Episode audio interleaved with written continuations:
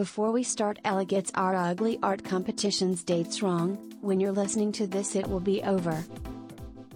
Hello, and welcome back to the Women's Workshop podcast. Uh, I'm Ella, the founder of the Women's Workshop, and this is my co host and partner, Immi. Hi, I'm Immi Midi, and I am doing the podcast with Ella. I'm editing videos, and I'm just being Ella's organizational brain. Which I need because I am a chaotic mess. um, so last week we had an amazing podcast interview with Mystic Illustrations. Uh, Sasha, thank you so much for coming on. It was amazing to meet you. Uh, and we have a special treat coming up later. But first things first, let's get some housekeeping out the way. So, uh, our ugly art competition is still going on. You've got four days left if you want to enter, and the standard is high. It is way up. This goes out on Tuesday, so you it, you might not have four days left. Okay, so you have about three days left then, so you better hurry up. but they are honestly the entries we've seen are incredible and they're in so many different mediums we've got collage we've got sculpture we've got illustration digital art um, so yeah, if anyone does want to enter, uh, all you have to do is post your entry and tag uh, me at the women's underscore workshop, Immi at Immi Midi, and Quirky Buns at Quirky Buns. so we hope to see your entry soon. Um, other things we've got going on are the website launch on the 7th of April next week, I believe. Yes, next Wednesday. So we have almost got all oh, of actually, as you as you're listening to this, tomorrow.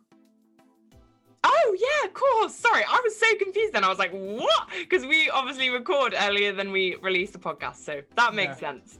Um, so also we'll be interviewing uh, Bipolar Abdul next week, um, who is a friend of Immi. So do you want to say a little bit about her?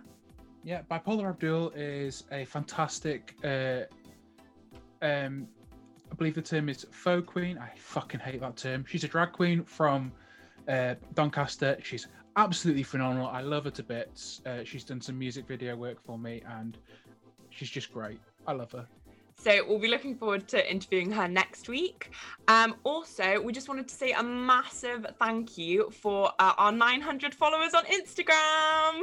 Woo! thank you so much for everyone who has supported the page and engaged. And we've met the most incredible artists. Uh, we actually hosted our first networking event last Friday, which was absolutely incredible. We were meant to be on for an hour and ended up staying for four hours, drinking and talking about feminism, politics, art, and and putting the world to rights. It was a really, really good night. It was one of the best nights I've had for ages. And especially during lockdown, I think we need it. Yeah.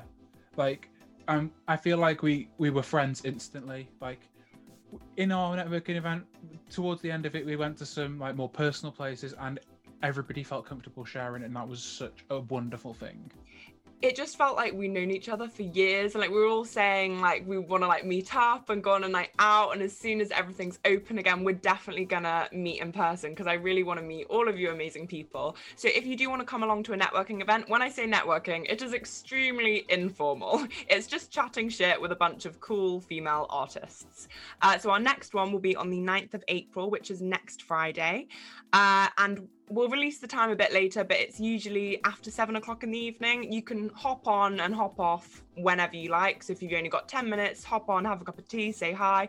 If you've got an hour, hop on. If you've got five hours, hop on. We'll probably be there for quite some time. And if you're shy, you don't even need to have your camera on. You don't even need to have your microphone on. You can just be there and speak as and when you feel you need to. We are trying to be as uh, safe and inclusive for everybody. So please just even if you're just there to listen to our stories and have a laugh at our expense in some cases just just just come along yeah, no, it'll be really good fun. And like, I think it can be quite sort of intimidating coming on and socializing with loads of people you don't know, especially at the moment when we've been like deprived of socializing for so long. So, as Immi said, if you do just want to come on, leave your camera off, leave your microphone off, and just like listen to us chatting shit, then feel free. Um, also, I just want to say um, to all the amazing followers who are supporting us, uh, I've had so many requests recently asking uh, for people to have their work featured on the page, which is absolutely absolutely amazing and we're so happy to meet so many incredible artists. The only thing we do ask is that you interact and engage with our page and also support the artists who are on there. I was talking about this a bit the other day. I think the whole point of the community is that we support each other. So it's not just about coming on the page, having your work shared, but actually meeting other artists, connecting with other artists, supporting them, and they'll support you. Uh, speaking of, I've just bought some incredible, uh, it was payday today. So I bought some incredible prints from a couple of the artists who we've met on our networking event. Um, and I'm so excited because we hosted a Draw This in Your Style competition with um, at Soy Mistake, Jackie, who will be interviewing later tonight. Spoiler alert. Um, and she drew this incredible picture of like a frog king, very sort of like fairy tale inspired. So I've bought that print um, from the Draw This in Your Style competition. And I've also bought a pair of earrings from Quirky Buns, who's co hosting our current Ugly Art competition. So thank you to both of you um, for being so involved and really helping us like host competitions and have, you know, engagement and activity going on on the page. So thanks to both you. Yeah, th- thank you so much. It's so like heartwarming to see that you are putting aside your work that you get paid for to give to give somebody something for free to help build a community and genuinely from the bottom of my heart thank you and also, I just want to say if anyone does want to co host any future competitions with us, uh, we'll basically release a topic for a competition, and anyone who's interested can message us. We ask our co hosts to share the competition and also to give away um, a piece of their work as the prize. But um, as you're giving it away for free, I will buy something off you uh, once you've sent out, you know, your pair of earrings, your print, your sculpture, whatever it is, so that you're not out of pocket and so that we're supporting you. Yeah. Um, and also, in similar regard, if you want to get featured on this podcast, drop one of us a message and we will get you in our lineup definitely. Um, so I think we are just about ready to get on with the interview with Jackie at Soy Mistake on Instagram. Yeah. So uh, let's get started. We'll dive straight in. Trigger warning we talk about some quite heavy stuff, including death. Hi, Jackie. Uh, welcome to the podcast. Thank you so much for coming on today. Hi. Uh, thank you so much for having me. I'm really happy to be part of this community and being interviewed by you two beautiful people. So, yeah. Oh, oh thank, you. you. Um, so, like, first things first, how are you doing? How are you coping during lockdown? Um, well, I honestly don't know. It's I took a plane last year to this country, and I never knew uh, that my life will flip upside down. Um, good side, I've been making a lot of art, and I'm really happy about that. Um, really excited to get out of this, of course, like everyone. But I feel like it has been a time of groundness, like introspective. Um, and I think hopefully most of us have taken that time for that. Uh, that everything is paused.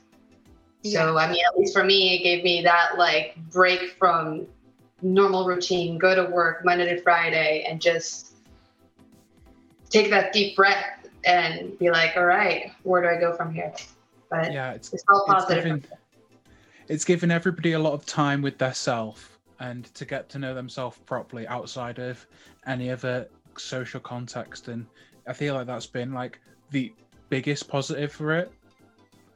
I think it's just it's quite nice to spend some time by yourself sometimes and like right like being surrounded by people is lovely and it's lovely to socialize and meet new people but i think sometimes just having that time like to yourself and to sort of reflect and just like just be you. Like i'm not really that used to socializing now. Like i love socializing but i also really look forward to like having some time by myself just to like do things i really enjoy or listen to music or like just like sit and think about things without sounding like a complete hippie.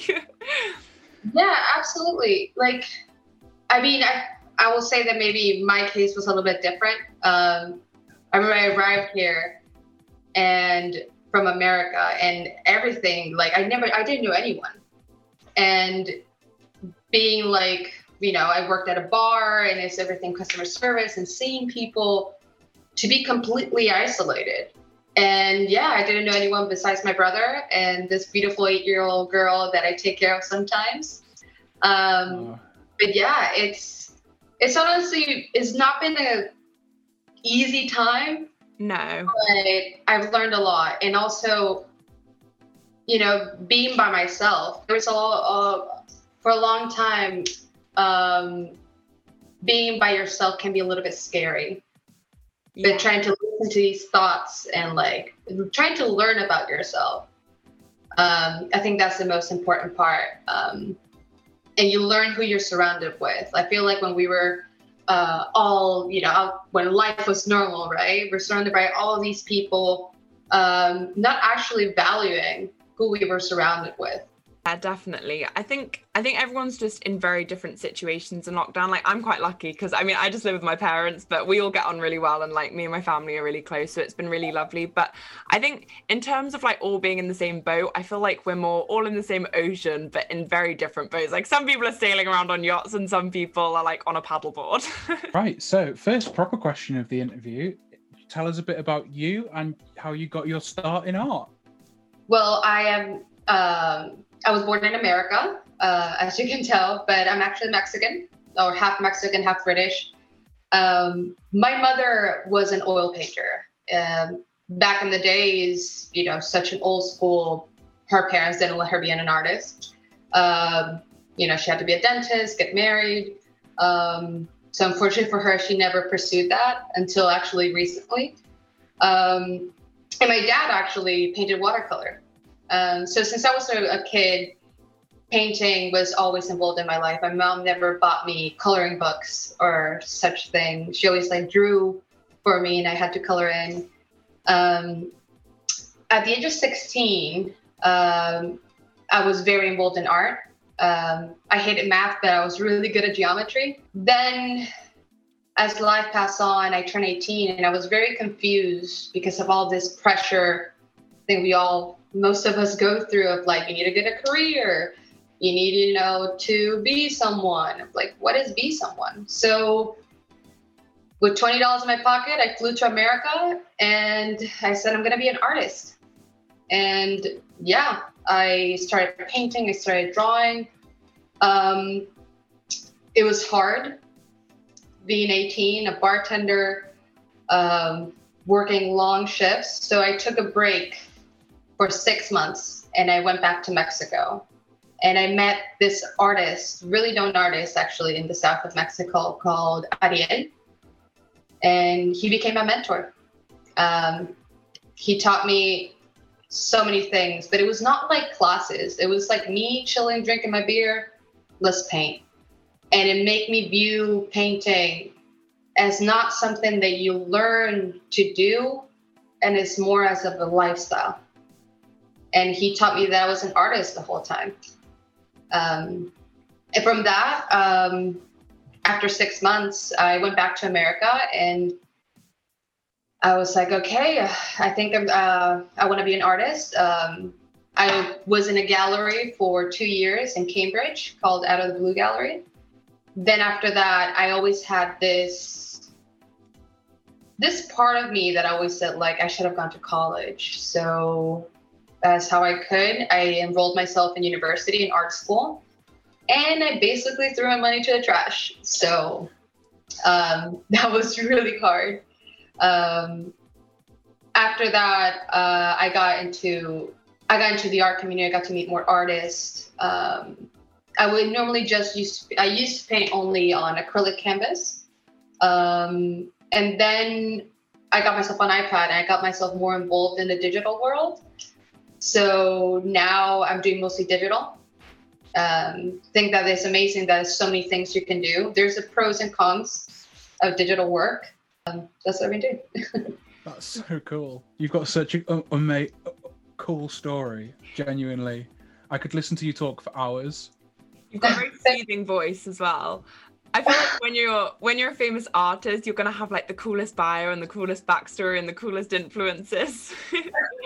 um, speaking of, where do you think you've produced your best artwork? Like Mexico, America, here, and like why? I wouldn't say that is where exactly geographically, but where I was mentally and emotionally. I would say one of the best pieces I created actually was um, during a really bad depression I had, and I learned that my I used all the energy I could to paint because I couldn't focus. I was such a mess back then. Um, I couldn't focus on eating. I couldn't focus on, you know, taking a bath. Um, but painting was the only thing that I could feel I was good at. I could feel like not even good at, but like just focus on one thing. Just putting paint on the right spot. And that for me became a meditative, meditative, sorry, um, thing. Um, also coming here to England. Um, this year I produced a lot. Um, getting, I was a little bit anxious about getting into the Instagram world. Um, you know, I was like, fuck that. But I got to meet amazing people. I got to meet you guys. um, and we got to meet you. So it was a win win for all of us. Yeah, I got to meet other artists and also be inspired by other artists. Um, so that was really good. Um, so yeah, I feel like I worked my I think I worked my best um, when I, I don't know how to explain this. Uh, I worked my best when I challenge myself to it. When I go through a challenge in my life and I don't let that destroy me or put me down, that's when I work my best. Yeah. Like like you work you work your best when you when you're escaping. Like when there's something real going on and you and you escape and you have like a means of concentration because you find concentrating on other things so difficult. That's really really quite moving i feel like if because i've say i've seen myself let down and it's not it's not a pretty place i think for anyone right so if you use all that energy, and it's something not that, you know, I can't, sometimes I wake up and of course I don't want to do it, but I have to force myself to do it. I have to force myself to do the first line. I have to first like, force myself to get up and just do um, sometimes circle, circle, circles. And I surprise myself of things that I come up with. I think sometimes things in our lives unintentionally translate into artwork. Like I found with a lot of art I created like throughout university and A levels. Um, it was just topics I was interested in. So, so I looked at like uh, mental health and like quite dark themes. Um, I was going through this mental health problem at the time, and I was like unintentionally creating art that was very obviously saying that, but I wasn't meaning to. It was just topics I was interested in, and I think it was something that resonated with me, and probably some sort of internalized sort of anger and distress as well that sometimes comes out without it meaning to. Have you found that, or do you think you intentionally sort of put your emotions and your life into your work? I think even unintentionally, if you don't want to do something, your self conscious is always speaking. How come some people are interested in butterflies? Some people are interested in news? How people are interested, you know, um, and I painted a variety of stuff. Um, it could be dark stuff, it could be happy stuff. Um, I have intentionally worked on projects, um, but there's always my style and my intention in it, per se. Because, for example, someone could do the same theme painting for example we're all going to draw you know woman and somebody could draw an old woman so we can draw a younger woman so we can draw a naked woman so i feel that even every individual that even if we don't have the intention of making something dark there is your self-conscious like why you chose that color why you chose that palette why you chose thick lines you know yeah, you're so wise. I was just gonna say, like, when, whenever you speak, you're so like, I don't know. I just feel like you've got it so much more together than the rest of us. oh, oh no. Um, well, I'm trying. Thank you. I appreciate that. I picture myself when you say that. I picture myself as the owl of Winnie the Pooh. I think it'd be Tigger because I'm just manically chaotic all of the time. Eeyore because I'm depressed. Exactly. well, I think they said that all the Winnie the Pooh characters reflect like different uh, mental health things. I think isn't that right? Yeah, I've read about that. Um, yes, I have read about that. Um, I don't know if it's true or not. I've read even though about even like cartoons like the Rugrats, um, or mm. even SpongeBob, and like it's you know if you think of how crazy it is how they used to make cartoons back in the days for our at least speaking for us, I imagine we're around the same age, you know, 90s babies. Uh, the characters and they were so with human defects and human traits. It was amazing. I think like we probably put a lot of like our own modern interpretation of things as well. Like for example, like the Winnie the Pooh thing. I don't know if it, that was the original intention of the person who made it, but I think we are a bit more open now about things like mental health and um I don't know women's problems or like whatever it is. I think we are getting to being more open about it and like trying to break down the stigma of it. So I think it's partially to Definitely. do with yeah, the fact that we're now looking back at it and realizing things that we didn't notice before. It's all very death of the author. The, the author intent doesn't matter because you're putting your own intent on what matters to you inside of this work. Yeah, exactly. Um, anyway, we went we went a bit off topic, but that does happen because we love to go off on our tangents. Um, so just one, I just wanted to ask you, what medium do you work in, and how would you describe your artistic style? Well, currently, um, my iPad broke, as I've commented before. It got ran over, uh, but it's being repaired. But I currently work only in digital. Um, however, my main medium is acrylic. Um, I love acrylic. There is so much you can do with acrylic. You can do the texture like if it was oil. You can water it down like if it was watercolor. Um, there's you know there's so many things you can do with it. Um, and I love you know old school painting. However, working digital saves you time. You can correct errors. You don't need to like start over. Um, and it's also portable. And also, you can work with different brushes. It's just amazing um, being updated in this new art style that is digital. And there's so much work that come that can come with, sorry that can come with it. Um, think that I mean I moved here. I can't like you know buying canvas and paints and all of this. Digital work is actually on the cheap side. I will always say that my paintings are nostalgic. Is my nostalgia of my childhood? Is just the nostalgic feeling of things.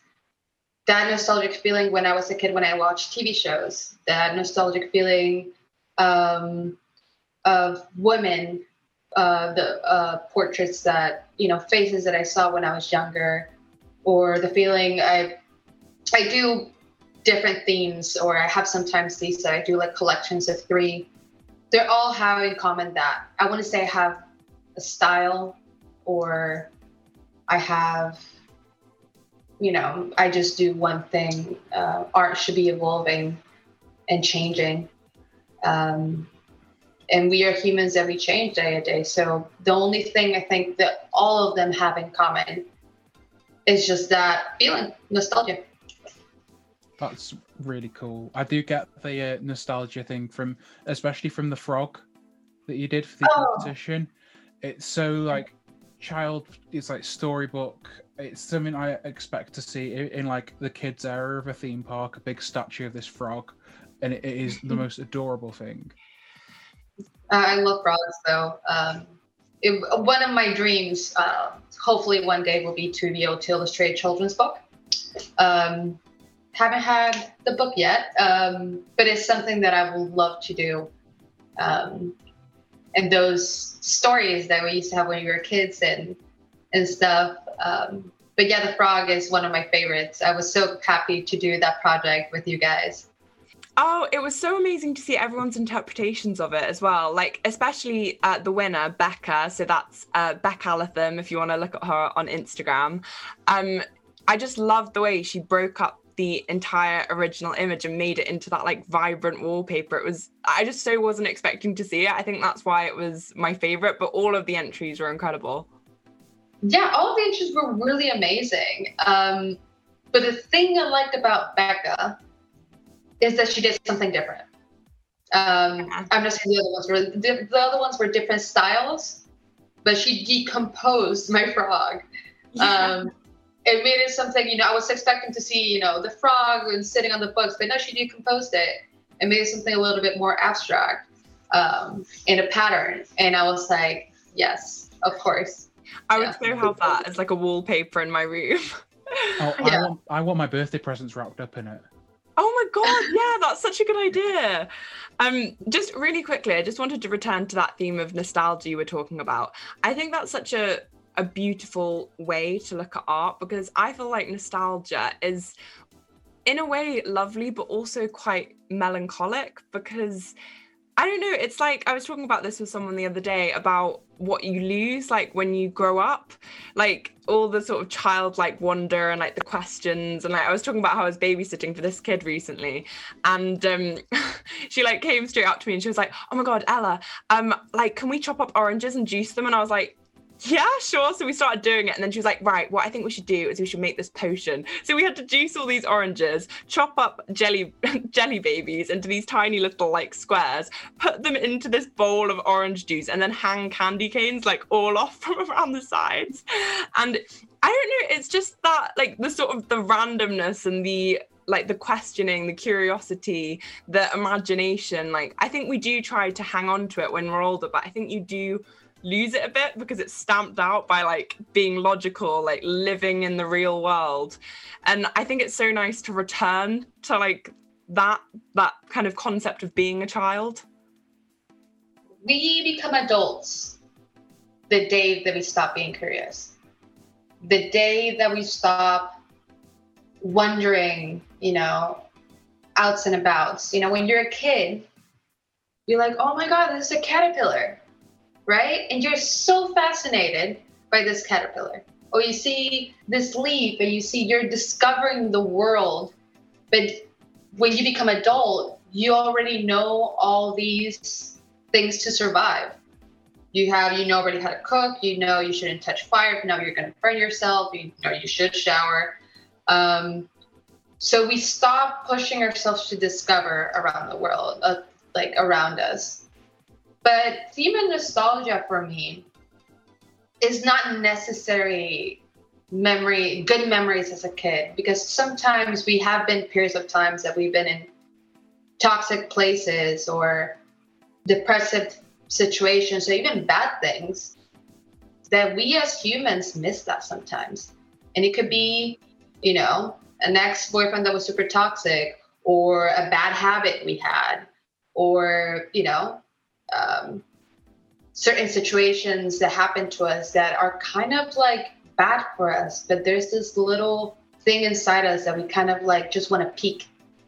And that's like a little nostalgia. And it's kind of like weird, but so nostalgia can be represented again, how you said, is how we remember things that we lost and not necessarily sometimes is good. Yeah, one of my most pressing like memories, which is there in my head from my childhood, is um, when you're a kid and you have the "what happens when you die" thoughts really late at night, and my dad just like, "I'm not answering your question, but what I'm going to do is I'm going to lie with you until you go to sleep." And I just remember him just lying there and making sure that I was okay, and it was it's just it's really there, and it's like, but it's like both a negative and a positive nostalgia moment, and it's just every time I go to sleep and the the the existentialism flip, like comes in, I just think of my dad now, and it's like such a comforting thing. That's so absolutely. Yeah, that is. It's really beautiful.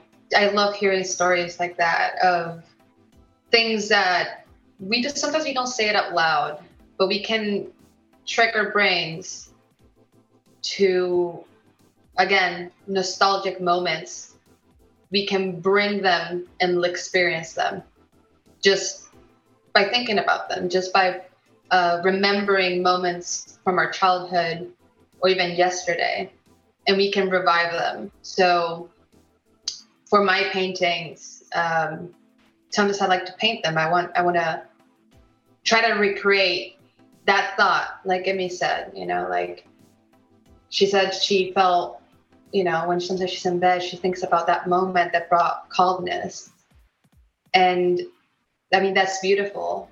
Um, for me, is kind of like the same. Um, trying to bring that memory that is over here, right? It's over here. I see it, but I don't see it, and I wish maybe somebody could also see it. I think um there's something really weird about like I, I call them night terrors. When you get always at night i get these really like weird existential thoughts about like i don't know if it's because your mind relaxes or like you just have time completely by yourself like in the dark with your eyes closed. But i always have these thoughts like oh my god like we're all gonna die one day. Like oh my god how is that okay? We shouldn't all die. Let's just live forever. And i just literally go down this spiral. And i always feel fine in the morning but sometimes at night i do have those thoughts. And i wonder why it only happens when you're in like that state at nighttime because that's most of the time it's happened for me. We have so many distractions day to day. And sometimes we do think about it like during daytime, but there's so much going on that we don't listen to that little voice, right? There's so much going on. You got work, you got to do this. So when you're sitting in bed and you're having those thoughts, like during the day, you don't have the time to actually rationalize all these questions you have.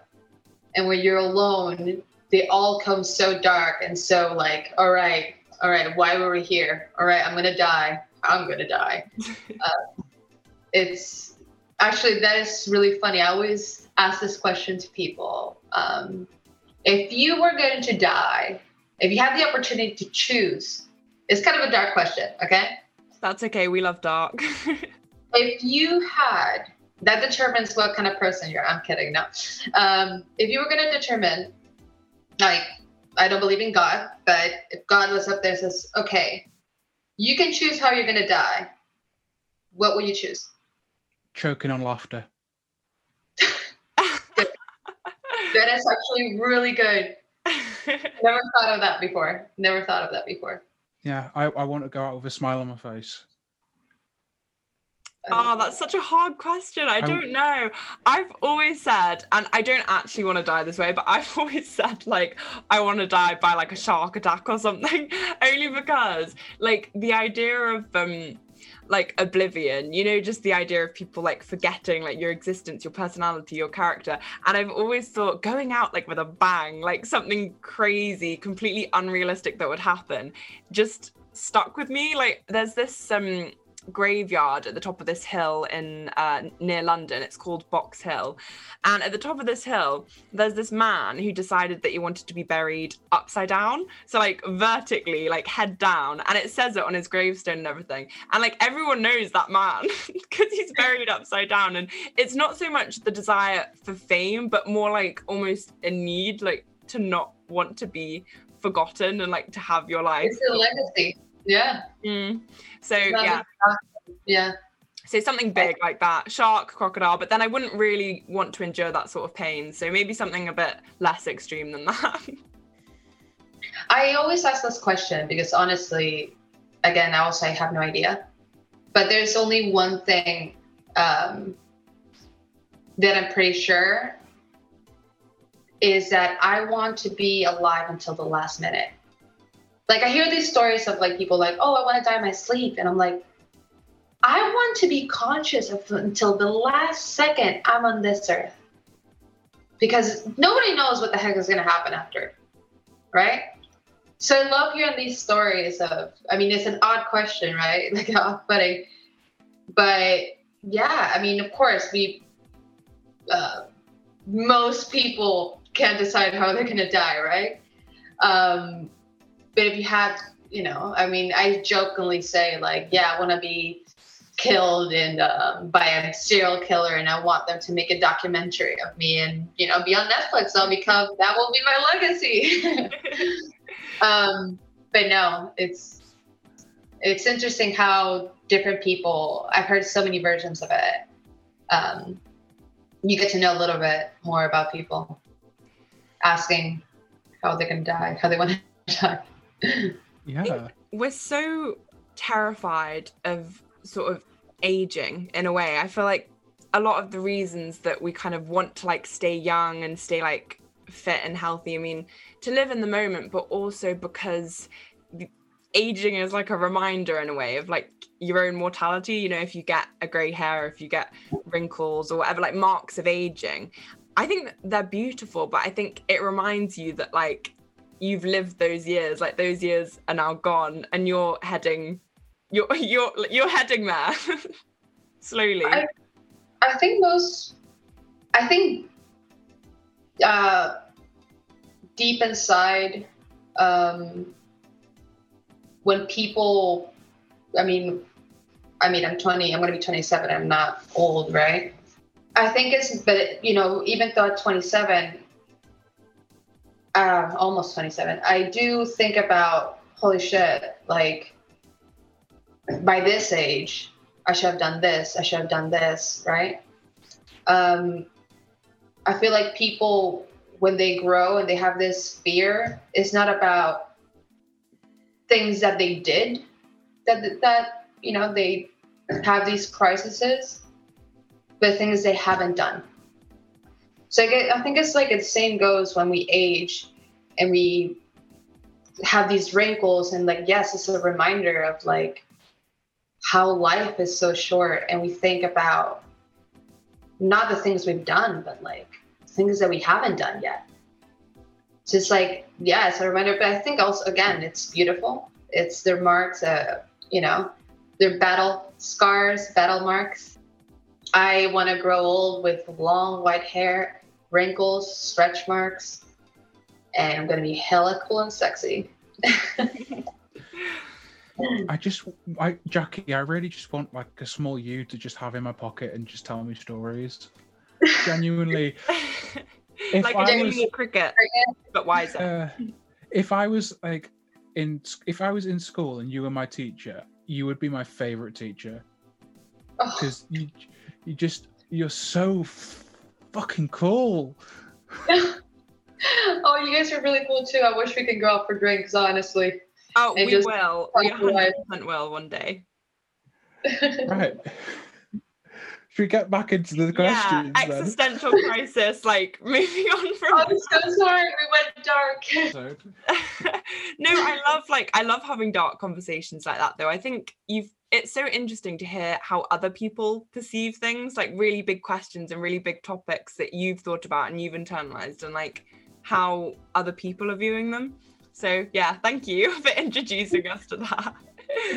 um right, so venturing back to art, um with the style you're doing now, do you think or what medium or whatever like what do you want to venture into is there any interests you have in artistic styles or ways of making that you're interested in going into Yes, size. Size matters. A. you know, I've I've been wanting um, to. I mean, of course, digital is different, but um, I've been wanting to get more into mural art, um, expand a little bit on that, um, and also uh, collab with different artists, like, but not like another illustrators, but collab with a writer, collab with musicians, collab with different art mediums. And also, I am really interested in making tables uh, and mosaics, something that I think it's really cool.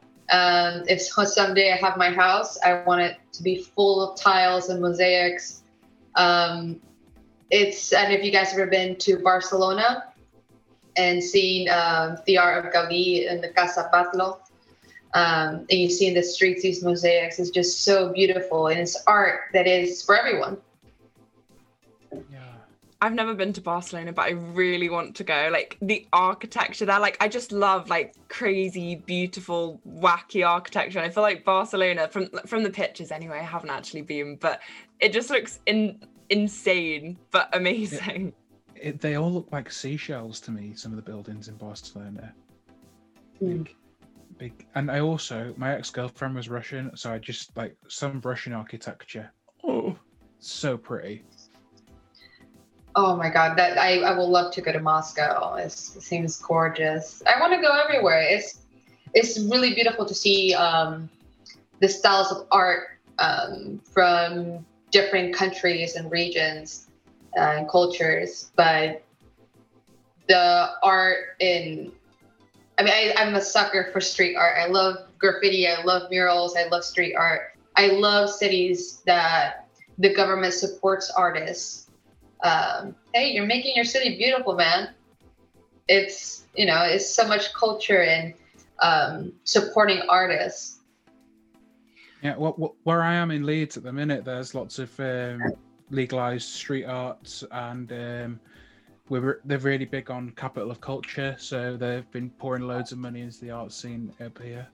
Mm. That that is something that I mean. I know that England is very old country, um, so I don't know how the laws work when it comes to street art um, and painting on walls. You know, um, because I know they're really old build- buildings. Some of them are protected.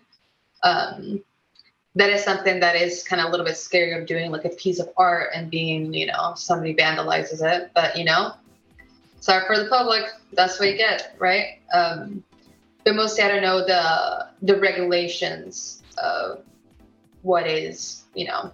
I don't Here. think I don't think graffiti art is allowed at all, is it?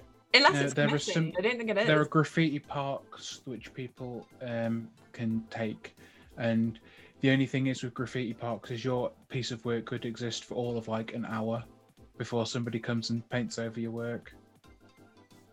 like well, it was a good hour that it lived, right? yeah. It's like drawing something in the sand and then it gets washed away. Yeah. I think I really love seeing pieces of art where you don't expect to see them. Like, I know this sounds a bit boring, but I'm quite interested in seeing art in like quite corporate, like soulless places. Like, for example, like a bank or something, if an artist got commissioned to like create a piece for a bank. I just think bringing something like magical and creative into a space that's generally considered to be quite like boring and like kind of unwelcoming is quite a nice thing to do. Jackie, you're from Mexico. Do you feel like being a Mexican artist um, affected your work when you were in the States at all? Because I know that there are some tensions, shall we say? Um, not really. Um, I have the fortune. Uh, I wouldn't say fortune, but I do have an advantage that I am a white passing Latina. Um, that some of people from my country do not have, unfortunately. Um, however, that still does affect me because you know they're my people. Uh, that had this.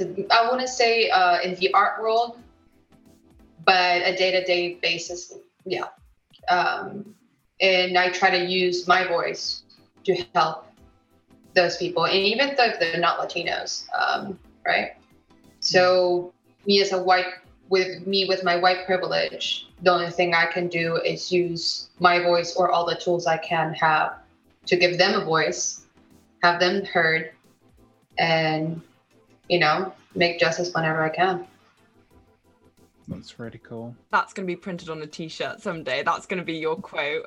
I, I can see it now. Like a f- one of your frogs, but dress it up as like a superhero or something, and just have "Make the justice that I want to see" written above it. oh that would be beautiful I'm though already sold into that. Yeah. I would buy it. um, do you think being a woman has affected uh, the way people perceive your art in any way, or have you experienced any kind of discrimination or anything because you're a woman in the arts world, or not particularly? Not precisely in the states but in mexico yes. Um, being taken seriously to do um, a piece of artwork um, that they didn't know i was a woman at that moment. It was for um, i was doing these paintings for this restaurant. Um, and as soon as they knew i was a woman uh, they thought even though they didn't like my art Um, they thought it was I couldn't get the message across because it was going to be cute. Um, yeah, it was, um, What a bunch them. I want to say discrimination of art, but I have like, um, I have my art with men um, has been a way of they think because I do art, I'm a kinky girl. All right. They think because I do art, I have my nipples pierced. They think because I do art, I'm a, you know, they have these stereotypes of artists, artists, women that, you know, I mean, and they, I'm sure they are. There are artists, women that probably have their nipples pierced. There are women that are probably bi. There are, pro- there are women, um, they are maybe freaking sex. But a lot of men that I've met, when they know I'm an artist, they have these expectations that I am going to behave a certain way or I am in a certain way. I think that that's on. I mean, has happened to me in the states, has happened to me in Mexico. Um, that yeah, because I'm a I'm a woman artist. Because they think because you're an artist, you're a bit of a wild child. Mm, yeah. It's like they've created a caricature of what you are almost based on that profession. Like they've created this whole over the top one idea of what like a female artist can be. I think it's very like the thing I hate most is being patronized. And I think kind of the idea of like something you're doing is like cute or like it belittles it a bit in a way. Like, I mean, I like to be cute sometimes, but like when you're doing something that you're passionate about and that you care about, I'd be quite offended if someone called it cute. I wouldn't, I would be like, it's not fucking cute, it's mind blowing. I guess like through the years, I mean, unfortunately, you gotta deal with some comments like that. I'm not gonna say like uh, mostly on Instagram and things like that. Like you get those. We actually we were talking about this when we had our video call uh, with the other ladies. Uh, you know, when people when I actually when I was in my gallery and you show your art to the public, um, it's just like a mass produced piece. It's just like, oh yeah, I like it. Um, there's no like in depth in it. Um, that is actually for me. It's not that it's hurtful, but it's just it's useless. Um, again, you cannot expect that for people that maybe don't know the process, people that don't know um, they're not artists. Um, but it is a bit frustrating that I have paintings that took me when I was doing. Uh, there was a, a, period of time that I was doing epoxy resin art, and that shit took me a month sometimes to finish one piece, um, coat over coat using gas mask um, because of the, the, the fumes. Um, to just have that, you know, um, reaction to it, it is a bit frustrating. But you know, is is not something I can control is not something I can do about it. Um, unfortunately, there has been people that are interested in my process. But going back to the subject of being a woman artist, um, and for I have a good example of being a woman artist. Um, I remember when I basically came out as a woman artist to my family. Um, it was heartbreaking. It was heartbreaking for my uncles and was heartbreaking that was going to be this hippie bohemian girl and like, you know, um, again, stereotypes. Um, but all these stigmas, I ended up being completely different. But I do find it kind of weird um, in the dating life mostly, or when you meet people and it's we are like sometimes artists, women, they're sexualized to the point that they think we are these like muses, you know, that are like, dude, I'm just a regular ass person, just like you. I feel like it's a lot of uh, um, a lot of this comes from mass media and the uh, women written by men issue. So, like, obviously, that's probably one of the, the problems. Do you have any like like ideas of the causes of this, or and any ways to fix it? That's an interesting question. I never thought of that. Um, I wouldn't say that I am actively trying to change it, and maybe I should. Um, unfortunately, I have had, you know, thoughts, and it's a terrible thought saying that boys will be boys. It's terrible to think that, you know, but sometimes it's fucking tiring. It's tiring of being like, stop, or trying to change these stigmas. Is it's not that I, I don't want to change. Of course, I want to change it, but it's frustrating that I have to. It's frustrating to have to call out. It's frustrating to be like, you know, uh, meet people that have good intentions and then, you know, being sexualized to that point. It sucks. Again, I feel like being in communities with more women, like the Women's Workshop, um, brings out the voice of different artists um, out there, and is it feels less lonely and feels like more strength to put your voice out there. Um, how to explain this? Um, you don't feel like you're shouting into the wind. You feel like Exactly. there's I, I mean, it's not like, of course, I would like, you know, to stand up on a mic and change the world, you know? And unfortunately, those people, some people are not going to listen, some people are. yeah. And I'm there to speak for those people that want to listen. I was just going to say, I think it's really important to have the support to feel like you can speak up because I think, because kind of sexism and racism and so many issues are deeply ingrained to, into society, sometimes I feel like I personally sometimes just go along with it. Like I try to speak when I can and I try to stand up for people when I can.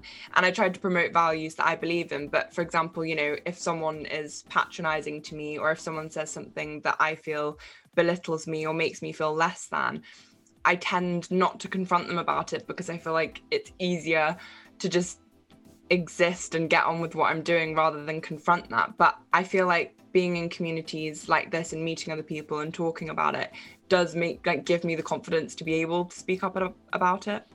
Um, I will speak out about racism. I will speak about sexism. I will speak out anytime. I'll speak out to defend women. I'll speak out to defend different communities. I'll just I'll, I'll speak out to, to defend gay rights. Um, but in my in my day to day basis, um, if they are willing to do the work of trying to understand and be like, hey, educate me, of course, come on, let's have a talk. Why not? I'll tell you my experiences.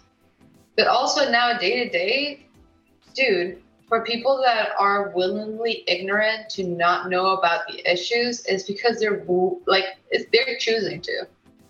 Yeah. Of course, I'll have a talk anytime, but there's no excuse of saying like I come from this society, my family raised me this way. I, like that's that's what I meant before. I don't know if I articulated it very well because I think I want people to have liberal beliefs and have beliefs that are inclusive and like diversified and understanding where different people come from and why people are treated a certain way and why it needs to change. I think more on a day-to-day basis, as you said about picking your battles. I think sometimes I find it hard, I find it draining to battle with people. Like I prefer having conversations with people about it and trying to convey where I'm coming from rather than like if it's sort of like a passing comment from someone you're not going to see and you don't really agree with the comment.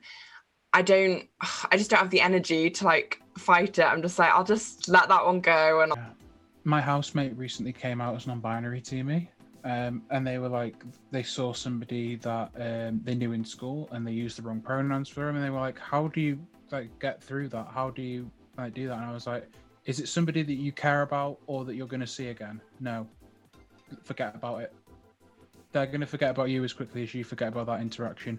It doesn't affect you, but if it's someone like a parent, a co-worker, somebody that you care about." that's when you need to start making the battles. If it's somebody that you need to educate so your life is easier, that's when you need to start educating people. And if they don't want to hear it, then you know that you it's your opportunity to cut them out as much as you don't want to. Absolutely. Yeah. No, you're totally right. That is exactly that is a really good way to put it, and that becomes, I think, in in a lot of issues um, that they're passing nowadays. Um, I'm there to support. I'm there to speak up, and I'm also there to let other people speak up. Um, but yeah, there's some things that are day to day, and like, you know, things that like comments or um, I'm not to let that insignificant thing, you know, because they're that's how insignificant they are for me. Ruin my day, ruin, you know, what I had planned. Um, I think there's ways to make bigger changes and grab that energy, for at least for me, is art, educating myself, donations, being part of a bigger change. I think that is better than going find, you know, fighting someone that I barely know and will ruin my day. Of course, don't take me wrong. It's a there's a fine line of where to step up. I think it's just so sad that so many things that are very normalized seem insignificant to us because we're used to it. But actually, when you step back and like look at the bigger picture, it's just all very fucked up. Like even like misogyny, the patriarchy, blah blah blah blah. Like it's just literally everywhere. Like, oh, I just even things like catcalling and like groping and the the way girls are treated and spoken to. It just really angers me because I'm like, how are we still fucking here after like hundreds of years of trying to learn and evolve and grow and yet there's so many little things but they're not little things. They're just things that we're normalized to. They're not actually little. Yeah. Yeah. It's basically society made us be normal with it and pass you know and go with it. And i'm like how the internet has exploded in a really good way uh, calling out so many celebrities calling out so many people and things that we think are normal and has been normal for so many years. Um, and that's why I think like internet is a really like even for to me like things that I thought that were no like wait a second why am I accepting this you know and I didn't even question it you know and then you question it, you're like we silence ourselves. So if we just wrap up uh, this interview with what you've got coming up next? Have you got anything planned for the future? Have you got any competitions coming up or ideas you're working on? What does the future look like for you at the moment? Well, future, well, right now, um, art wise, uh, the near future is getting my iPad repaired, of course. um, honestly, I'm really excited for art markets. And this summer, um, I'm getting a chance, uh, fortunately, nothing is set on paper, right? Um, hopefully soon I will be able to sign my contract and stay. Uh, I'm just saying a year here in England, and I'm really excited to get to know in person um, art markets, the art community, art galleries, art events. Um, that's what I'm most excited about, and I want to dedicate to that. Get to know. I mean, hopefully, I'll be moving close to Bristol.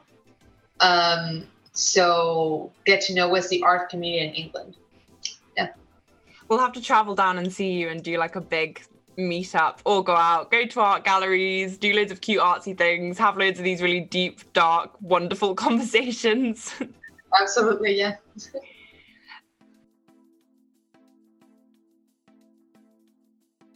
of our interview with Jackie is our prestigious Hall of Fame. We currently have two entries in the Hall of Fame. It's Imogen Heap and B Illustrates. So, Jackie, who do you want to put in the Women's Workshop Hall of Fame? Patti Smith. Patti Smith is forever going to be my idol. Um, it was one of the first books I ever bought um, from her was Just Kids. Um, again, I said that my art is basically nostalgia, and this woman, with her writing and even her poems and music, is carries this sense of nostalgia and how she developed herself moving to New York and becoming this powerful icon, punk icon that she is nowadays. Yeah, so cool. I, I- absolutely adore her. She's so she's such a just such a badass. Like I just adore her. Like I just want to want to be her. She's iconic. Yeah. No, she cer- is. Yes, yeah.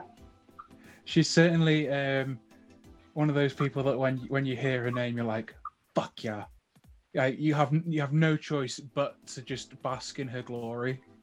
And nowadays that she is such an amazing icon, people say like she. I feel like she knew exactly what she was doing back in the days. Um, she used to say everything distracted me, but mostly all myself, and that is something that I carry on from that book. Um, everything is so distracting, but mostly myself. She is my idol. You certainly have like both of you have a similar presence where you just you just want to sit and listen to them talk. I feel flattered. Thanks. Do you think she's inspired your artwork in any way or the themes within your artwork? how she wrote about her love story it was beautifully portrayed. Like the way that she romanticized even grabbing a bus to go into new york and you know having all those memories for me that little touch for me is how i inspire and i see my paintings. Yeah, that's so incredible. I I, I just I want to listen to you talk every day. You should have your own podcast, Jackie. i'll send you my phone number give me a call anytime You're completely outshining us. Like no one's gonna listen to this afterwards. They're gonna be like, "Oh my god, where can I find her podcast?" But it's so lovely to listen to you talk. Like you have so many incredible ideas, and like I just love your approach to life. Like it just it does make me feel internally calmer about everything. I try to view life that way. I listen to me. I'm a very hyperactive person and I can be nuts. But I try to remind myself and slow myself down sometimes and be like, wait a second, wait a second. Uh, Yeah. Slow down a little bit. I feel like you're the perfect middle ground between me and Ella. Whereas I'm super organized and cold and like get everything done on this time, and Ella's just like. I'm, I'm your I'm your I'm your earth child. I'm your baby. Yeah, we need you. Honestly, that's why like uh Immi and I started working together though, because I was doing it by myself to begin with. But I'm very disorganized. I'm a chaotic creative, like just very like lots of ideas, but no logistics or planning. Just like I want to do this, I want to do this. Oh my god, let's meet this person. Like I do have like a very hyperactive mind, and I think Immi, I just needed her to ground. I came in and Little crushed your, dr- crushed your dreams and introduced you to It's spreadsheets. really balanced, man. Sometimes it, we need we need people, and it's awesome that you guys found that beautiful balance. Any more artists that you'd like to mention that you really, really love the work of, or have inspired part of your aesthetic at all? Honestly, um, all the artists that I've got to know um, through your workshop, because before, you know, balancing that thing of like putting your art there um, and getting to know different artists, I got to know a lot of artists um, thanks to you guys. Um, I really love Bite My Cheesecake. I really love um, um, Asia. Asia, I think her name Asia, Asia. Piano Wiki on um, Instagram, I think. Yeah. Yeah. Um, Asha. Asha. Sorry, sorry, Asha, if I'm being taped to say her wrong. Bite My Cheesecake is Abigail. Abigail. Okay. Um, and seeing all these different artists, uh, this girl that does pots. Sorry, I'm really bad with names, but I can describe them. Um, the poster art they're making. Um, also the photographer that was also on the Yeah, network. Oh, Zoe. There's also a really good friend of mine. Her name is Gabriela. She is an amazing photographer. Um, we actually became friends uh, mostly because of her photography. We became friends in Boston. Uh, she's a photographer for music shows and somebody that I admire deeply. Um, she just follows uh, her small artists around the world um, for their shows and capture these beautiful moments.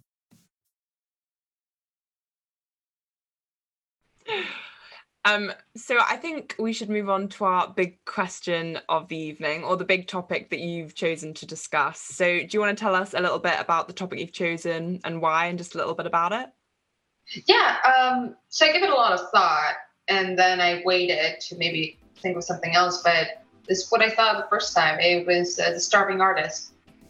Um, what do we have to be starving artists, or do you have to even starve or how should you market your art uh, to leave do we have to be bohemians um, right? Um, i think it was like an interesting concept because a lot of people think that you know being an artist you will starve or to be a true artist um, you will be poor right? But i don't think so. I don't think we have to starve to be an artist. I can maybe price my piece of art for $2,000 if I wanted to. But it is really hard um, doing that. Like for me, and I think for a lot of artists, like sometimes you don't even want to put a price on it. It's your creation, it's your it's your your baby. And sometimes we do we put our art so cheap because it's it's really not about the money. We're like, it's not about the money, it's not about the money. Oh, and money is fucking important unfortunately, our supplies, we have to eat, we have to pay rent. But sometimes it's so hard to put ourselves that value, mm. right? We're like, we don't want to be like super extra and like, you know, oh, I'm like pretentious. I love the fact you've brought this up because this is an argument I have with one of my friends all the time about the musical Rent and about mm. how every single one of the people in every single character in the musical Rent is the one of the most insufferable people because they're so pretentious and like, oh, I have to be a true artist. I have to, I have to be starving. I have to be struggling because art is struggle and I am poetic. But no, art is art is what's inside you, and art is like how you make your create how you express your creativity. Your social stature has nothing to do with your art. You can bring it into your artwork, but at the end of the day, your social stature and like what happens in your personal life can be completely different to your art as well as interconnected. Absolutely. I that's something that is a stigma that a lot of people because they think about um, the era of Dali and Pablo Picasso, Hemingway, uh, that they were these struggling artists, some of them alcoholics, you know, some of them depressed, and that you have to struggle financially, emotionally, um, to be a successful artist. And no, people have this stigma that you basically have to starve yourself to be this, to be remembered or to be this legend. And no, art should not be a struggle and not necessarily have a struggle. There's beautiful art that comes out of depression. There's beautiful art that also comes through happiness. Or at least for my parents, when I tell them that I want it, this was back in the days. Nowadays, my mom is my biggest fan. Her I think her most worry was the struggle. She thought I was going to struggle. Again, nowadays, I don't fully live out of being an artist. And I do not mind having a side job, working as something completely different if I have time to paint. I think the concept's been romanticized a lot, like the idea of like the struggling artist and the idea of sort of having to suffer to be creative in a way. But I think if you want to be an artist and that's your passion, that's your dream, and it's what you want to do, you should be able to make a living from it. You should be able to live because to be able like to be able to live you need money you need a certain amount of income and i think when you're putting so much time and energy and passion into something that you love money is almost a way of being valued for it and i think it's a way of being appreciated and recognized and all that time and energy that you've spent is being rewarded. And i think it should be rewarded because if you think of any job like working in a bar working in an office whatever you are giving your time and your energy and your emotional energy your physical energy into doing something. And that's why you get paid. You get paid for that time and that energy. And i think if you're pouring it into art it should be treated in the same way. But i don't think it is currently as much as it should be. Yeah. absolutely. Yeah. Um I think we we all have that moments of struggle of like I mean, at least I did. Um, that we get cut up like when I was bartending back in the states, and like, but there was a time to time that I stopped doing art because it was like, well, this is giving me so much money, but it's actually not rewarding to my soul. Seeing like one of the things that I mostly hate is when people question the pricing of my art. Um, maybe, if it's too cheap, people will think that it's garbage, or people think that I'm being super extra because I'm charging it, you know, my the actual price it should have cost. Um, and that is something that sometimes it's a little bit hard to have people be like, "Hey, can you give this a little bit cheaper?" Um, or sometimes, um, you know, you get those questions of like, "Well, my co- my art doesn't cost five pounds. You know, it's not something that you can buy at a dollar shop." Yeah. And only you can value your work and put worth on your work because you're the only person who knows what has gone into that. Every single piece of art you create is completely different. Something different has gone into every piece. Absolutely. I feel like as well for some artists, if you work out the actual time that they spent on a piece, I'll use myself as an example. I've just released an EP. I probably spent a week on each song and it's five pounds. And so that's what a pound a song that's less than minimum wage for the amount of time I spent on it. So, in a lot of cases, the people that are complaining are actually getting a sweet deal. Mm. Yeah, absolutely. No, absolutely. If, like if I compare, um, at least my digital work and how like I'm putting on and the amount of hours that it took me to make, and uh, yeah, I'm selling for 10, 15 pounds. Like again, again that thing of like the starving artist, like a part of me, yes, money is very valuable. And yes, I'll get the ten, those 10 miserable 10 pounds, right?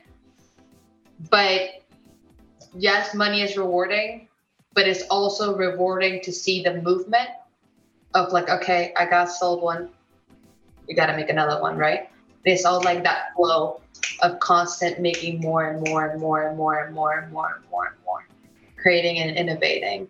I think that is uh, my biggest reward. And not get me wrong, it, again, that like, and if you really want that piece, you will pay anything for it. But for me, sometimes I, I mean, I put it for 10, 15 pounds. Yeah, maybe I'll have a revenue of five, two pounds. I don't know. But seeing that movement makes you create more. It makes your portfolio bigger. Makes you be more experienced. And it makes right? you happier.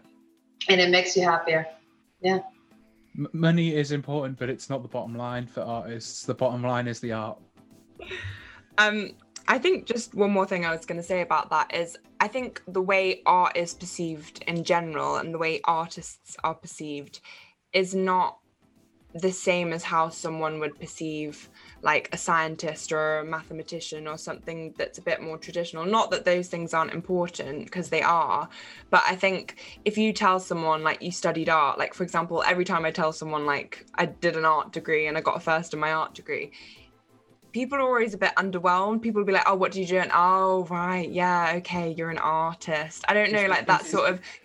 That's not. It's the old like, joke of um, you know what I say to aspiring actors? I'll have a grande latte, please and it's so disrespectful. it's funny, but it is so disrespectful. I think it's just some kind of academia and intelligence is viewed in a very one way sort of thinking. You know, it's like you're clever if you like science and maths and I don't know, you're really good at academically writing, but if you're a visual thinker, if you're a visual creator, it's not valued in the same way. I mean, they used to call art, they still do sometimes, like a soft subject, as in it's like it's easy. And it's like, oh my God, the struggles I have gone through with art in terms of like creating, and it takes so much energy to create something, to come up with a concept, to come up with an idea, to implement it. It doesn't go the way you, you wanted it to go. You have to redo and it, then- start again then you have to write about it and pick apart your own work. And after you've spent so long looking at something, you can't find strength sometimes. Yeah, exactly. We know our worth, and I think it needs to be recognized more widely, and the arts need to be supported and appreciated. Um, so, on that note, um, I think that will go into our outro. Uh, so, firstly, I just want to say thank you so much for like having this lovely conversation with us. I've just, I feel like I've learned so much from you, and just, I just find you so interesting and. Oh yeah, I, I cannot compliment you enough. But thank you so much for sharing your wisdom with us. Oh no, thank you. I am so happy. This is uh, this is really true amazing what you guys are doing. It's amazing this community that you guys started. Um, and yeah, I'm really blessed. I'm really happy um, to share a little bit of, about my life. Um, yeah, genuinely, I I said I've said it so many times, but whenever you speak, I'm just compelled to do nothing but listen to you. The entire world shuts down, and it's just it's so you're so incredible, Jackie. Oh, thank you. I mean, you're really you, you guys are really beautiful. Thank you for giving me a platform to speak. Yeah. Of course, you deserve a platform to speak. And speaking of, what platforms are you on, and where can people find you to come and support you? Yeah, absolutely. So I am Soy Mistake. That basically means I am a mistake. It's kind of like um, a funny word thing. Uh, I'm on Instagram, Twitter, and Facebook. Um, I also have an Etsy shop on the same as S O Y Mistake. Um, so yeah, hopefully I'll be launching my website. Still debating if I should do that or not. Um, but yeah, that's where you can go and please follow me. I'll follow you back. Thanks. Um, in terms of us, so uh, you can find us on Instagram uh, at the women's underscore workshop uh, and also on Twitter. Uh, what's our Twitter account? Women's Work underscore shop is our Twitter. You can obviously you're listening to this podcast, so you found it somewhere, but we have it podcast uploaded to both Spotify and YouTube. And Google Pods is coming soon. And Immi, do you want to promote you people where oh. people can find you? Sure, yeah. You can find me at Imi Midi on like all the social medias, apart from Facebook, because no one uses Facebook. yeah. So, without anything else, we will see you next week with Bipolar Abdul. Thank you for listening. Thank you and goodbye. Goodbye.